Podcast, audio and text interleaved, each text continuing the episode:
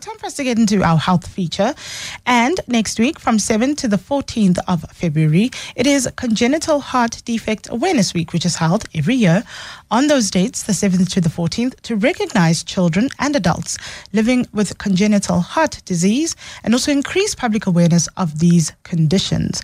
To tell us more about congenital heart defects, I'm joined by pediatric cardiologist with the Pediatric, Cardi- Car- P- Pediatric Cardiac Society of, Soci- of, Soci- of South Africa, Dr. Mamaila Lebea joins us this morning. Uh, Dr. Lebea, a very good morning to you. Thank you for joining us on Weekend Breakfast.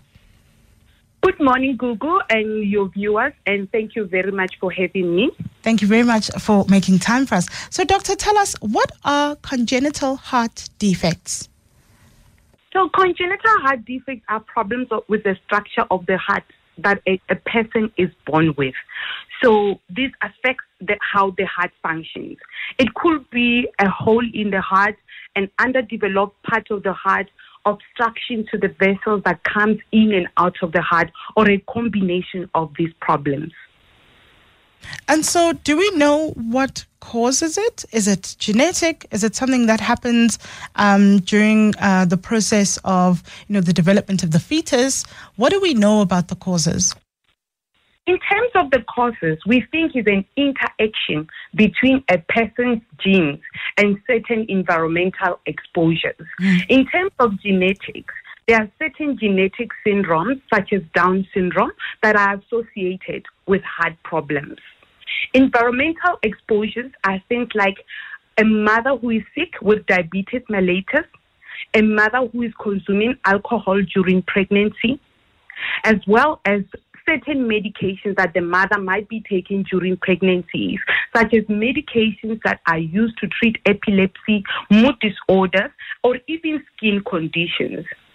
So these prop exposures, together with someone who's genetically at risk, then leads to an abnormal, abnormally developed heart. And so, at which point generally do we become aware that there has been a, a, um, a heart defect?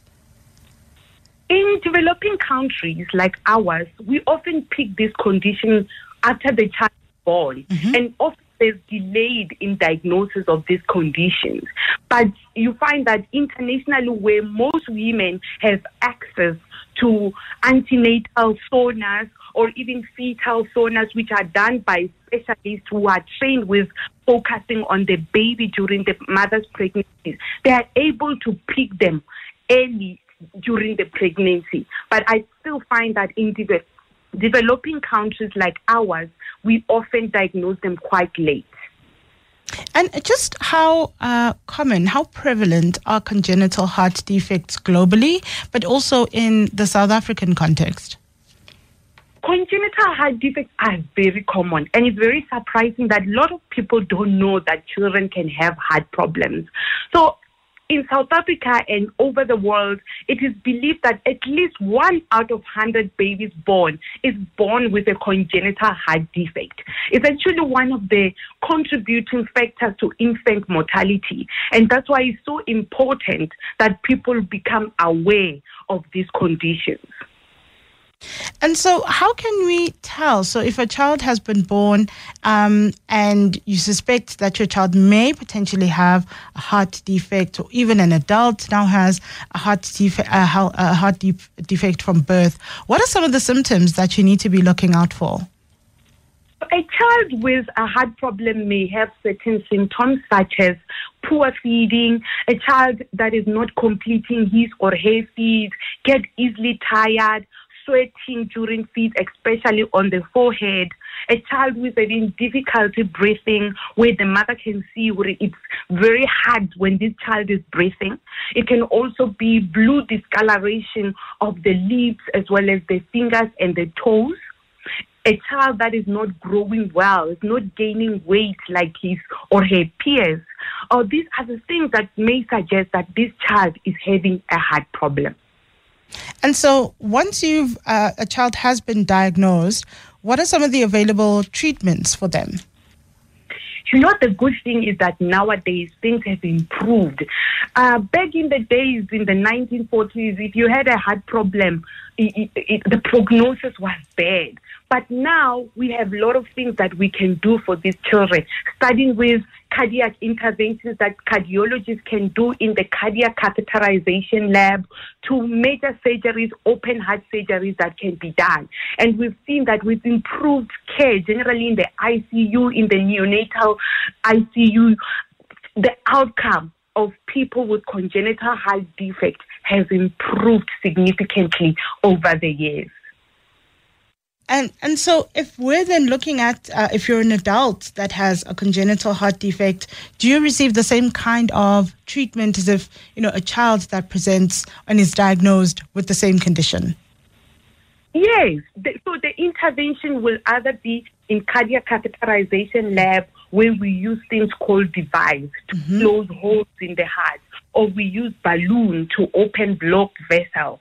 It could also be just open heart surgeries where the, the, the surgeons will use patches to close holes in the heart. And is that quite a big surgery? Is the prognosis after that surgery very good? It depends, Gugu, because we when as cardiologists we talk about simple heart lesions as well as critical congenital heart defect. In terms of simple heart defects where you've got a hole in the heart, such as patent ductus arteriosus, ventricular septal defect, the operations is relatively easy. They close the hole with a patch or they tie the patent ductus arteriosus. The outcome is excellent. Even the hospital stay or ICU stay is quite short. Mm-hmm. But when you are talking about a critical congenital heart defects. these are the ones that are quite lethal and need to be diagnosed early. So we find that these children often will not require one procedure. They will require lots of interventions during their lives.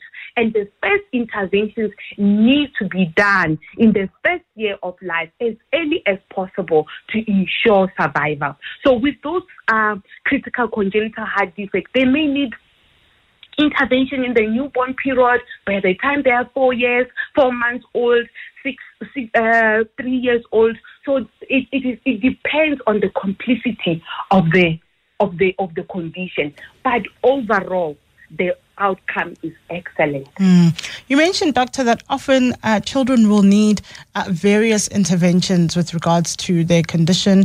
Um, do we have enough specialists, resources, particularly in the public sector, which is the the place where the bulk of the population accesses their healthcare, to give um, these interventions that are needed? You know what, Gugu? We we are slowly but, but surely improving in terms of having pediatric cardiologists. The training over the years has become better. We are having more and more pediatric cardiologists that we find that we are diagnosing a lot of these children compared to the past where I think a lot of children used to die at home even before they were diagnosed. Unfortunately, we still have problems when it comes to access to cardiac surgery. We have limited access to these much needed surgeries that we find that even after diagnosis, because the waiting period in the public sector is so long, we end up losing many children who could have been saved. So there is a need in our country to improve cardiac surgery for our children who need this operation.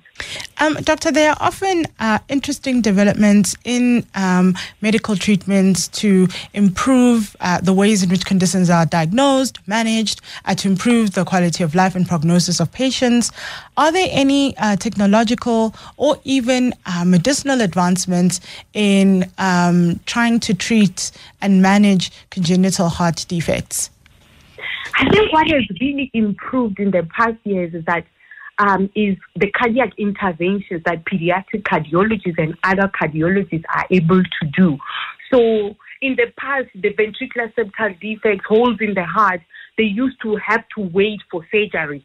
Uh, open heart surgery. But nowadays, we are able to close holes in the heart using devices We are able to use different types of balloons to open blocked vessels. We are able to use stents to keep vessels open. So that has been really great that because now we have limited access to cardiac surgery, there are certain procedures that we can do in the cardiac catheter lab.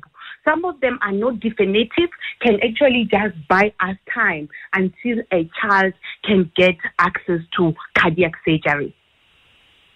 And so, um, and, and in that context as well, um, what role does something like a pulse oximeter, uh, oximeter play in diagnosing and managing uh, congenital heart disease?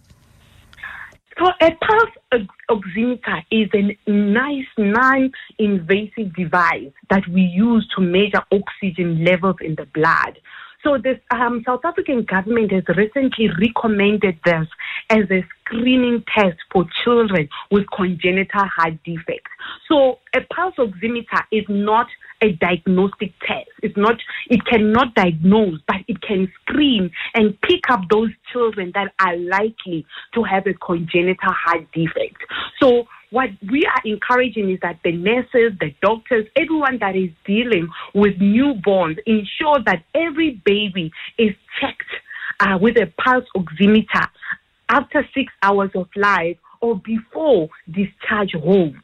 So if they pick up that a child has low oxygen content in the blood, that child should at least be seen by a pediatrician or in the case where they were attended by midwife, seen by a medical doctor who will then determine that the child needs to be seen by a cardiologist. A cardiologist will then do further testing. The most important one or the first one that we usually use is echocardiogram that is able to diagnose the congenital heart defect. So we are very excited because we feel that this pulse oximeter will make sure that children are screened before they go home. And how much does this uh, treatment or this um, examination cost? Is it free in the public sector, or, or is it the kind of um, uh, examination uh, that you would need to pay extra for, whether you're in the public or private sector? It is. A, it, it, it, we we consider it as part of doing other observations, such as a heart rate, blood pressure, um, respiratory rate. So it's a it's an inexpensive test simple to do test. So a patient in public sector will still get this for free. Uh, you know, I, I cannot speak for the private sector whether they will charge extra for it. But even if they were to charge, because the equipment itself is so inexpensive, I don't expect the price to be high. And in, in, next week, we're talking about it being the awareness week about congenital heart diseases. Um, how can we raise awareness about congenital heart defects? How can you know organizations, individuals support those who are affected by uh, these conditions? So, to start with the public, the general public, I will encourage them to follow our pages on Facebook and Instagram. We are going to be sharing a lot of information on congenital heart defects. I encourage them to like our page, to like our post, and share the information that we are going to be sharing so that it can reach the wider population. To media, um, like you, I would like to encourage you to invite as many doctors as possible on different platforms so they can start talking about this condition, that we can spread the word about this condition to ensure that everyone is aware of this and we can diagnose this condition early. Because if we diagnose it early, it really improves the lives of people affected by this condition.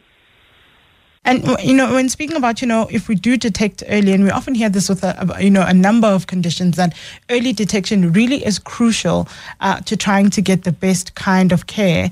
Um, and when we, in the case where we are we are able to get early detection of um, congenital heart defects, do we see people living with the uh, the disease having the same or similar life expectancies than people who don't?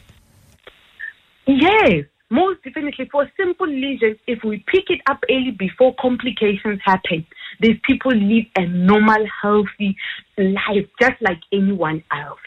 With those with critical congenital heart defect, the so-called cyanotic congenital heart defect, they will still need other procedures done, but their lifespan is improved significantly. Even their quality of life is improved. It's actually very, it's much cheaper to manage this condition than to have to deal with the complications of these conditions.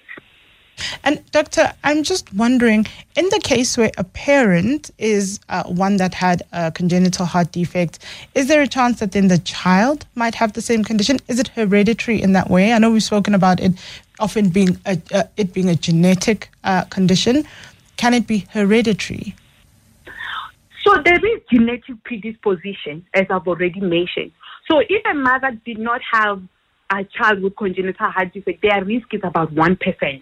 But the moment you have you have had if you have had if you have a congenital heart defect yourself or you have a child with a congenital heart defect, the risk is much higher. It can go as high as 10%. So we encourage mothers with congenital heart defects or those with children with congenital heart, uh, heart defects to to get special sonars done during pregnancy. So the sonar is not done by um, the the obstetrician, but one with uh, special training. We call it uh, fetal, to, to do a fetal sonar. So it needs to be done by someone with fetal sonar experience. Mm-hmm. And once they pick up that there's a problem, they refer to a pediatric cardiologist. And this really ensures that they, if the child has a congenital heart problem, is then born in a center that is equipped and experienced in managing those conditions. You mentioned that you'll be sharing some information throughout, uh, you know, congenital awareness, congenital um, uh, uh, heart disease awareness week. Where do we find uh, that information, doctor?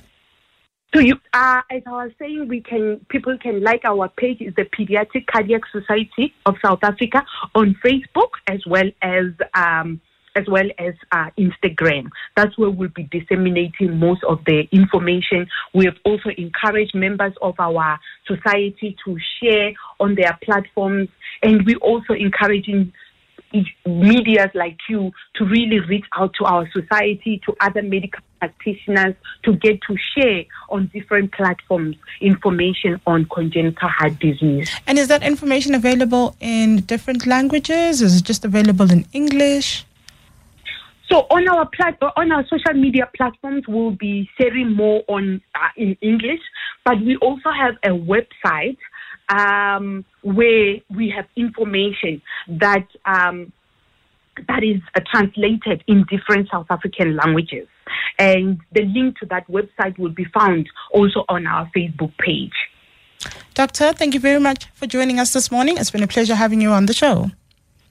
Thank you very much for having us. Thank you. I really appreciate it. Thank you so much. That is Dr. Mamaila Lebea, pediatric cardiologist with the Pediatric Cardiac Society of South Africa, joining us to speak Congenital Heart, Heart Disease Awareness Week.